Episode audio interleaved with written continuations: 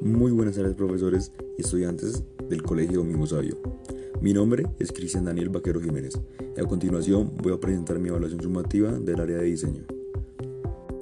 Es fundamental comprender y poner en práctica los conceptos que se fueron dados durante el transcurso de esta unidad, como por ejemplo el concepto clave, el concepto relacionado y el contexto global. El concepto clave es desarrollo. Nuestro concepto relacionado es la innovación e invención. Y por último, nuestro contexto global es la globalización y la sustentabilidad. Para continuar con este medio informativo es esencial tener en cuenta cuál es mi concepto de diseño. Desde mi punto de vista, la palabra diseño es una actividad de índice creativo, el cual se basa en la producción de cosas u objetos los cuales tienen como propósito comunicar mensajes específicos a grupos determinados. Su función principal será transmitir una información determinada por medio de composiciones gráficas, así como lo dije en la introducción del concepto, que se hacen llegar al público destinatario a través de diferentes soportes, tales como folletos, carteles o trípticos, entre otros. Ahora bien, ya que tenemos todo esto aclarado, podemos continuar con el siguiente paso.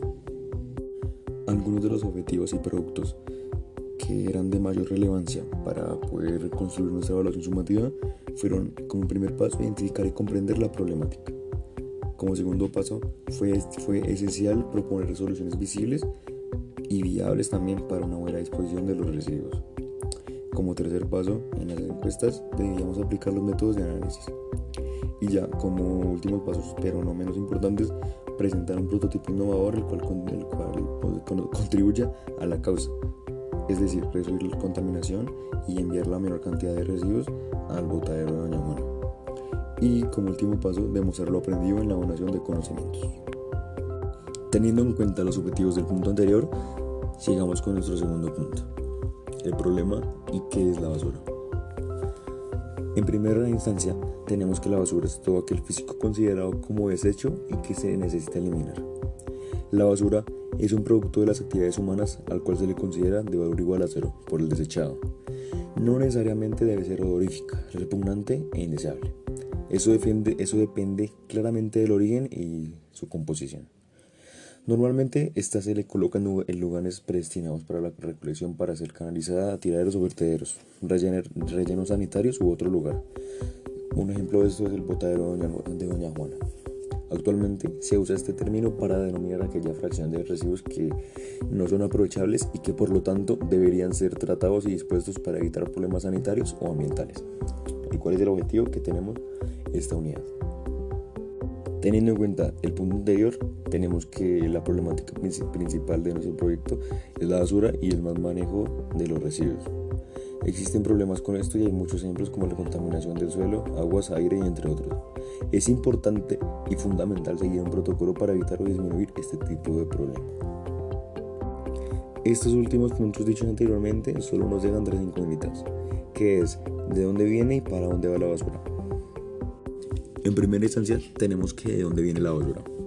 Como ya lo dije, la basura es un producto de las actividades humanas a la cual se le considera de valor igual a cero por el desechado y este no necesariamente debe ser odorífica, repugnante o indeseable.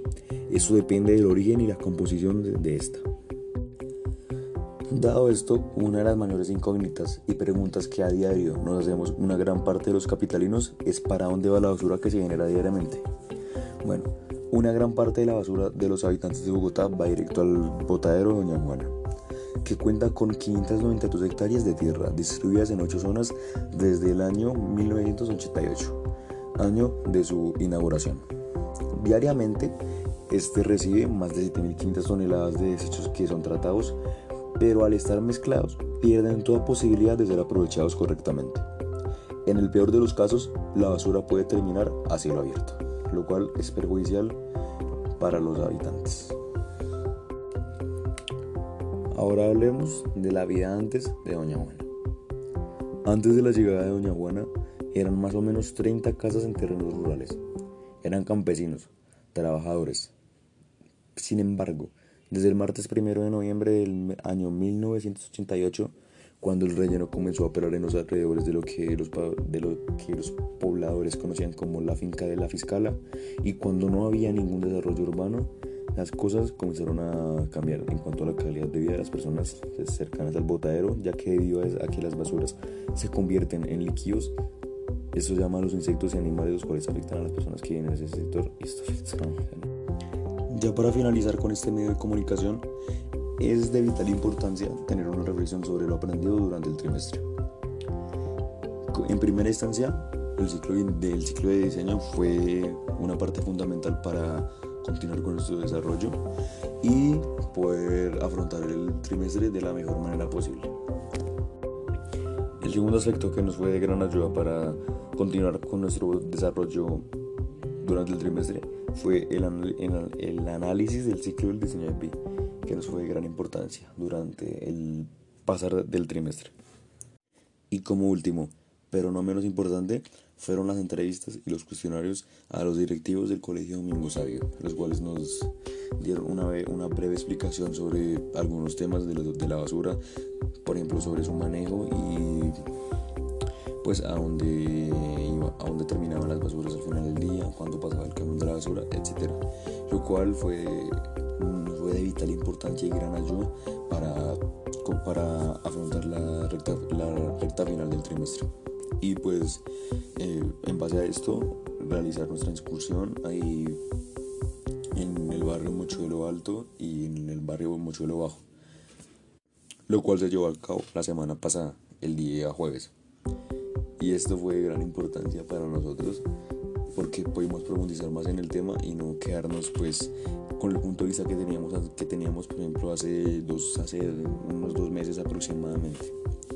Y listo, esto fue todo. Muchísimas gracias por haber escuchado este podcast. Espero que lo pasen muy bien y nos vemos pronto. Hasta la próxima. Muchas gracias.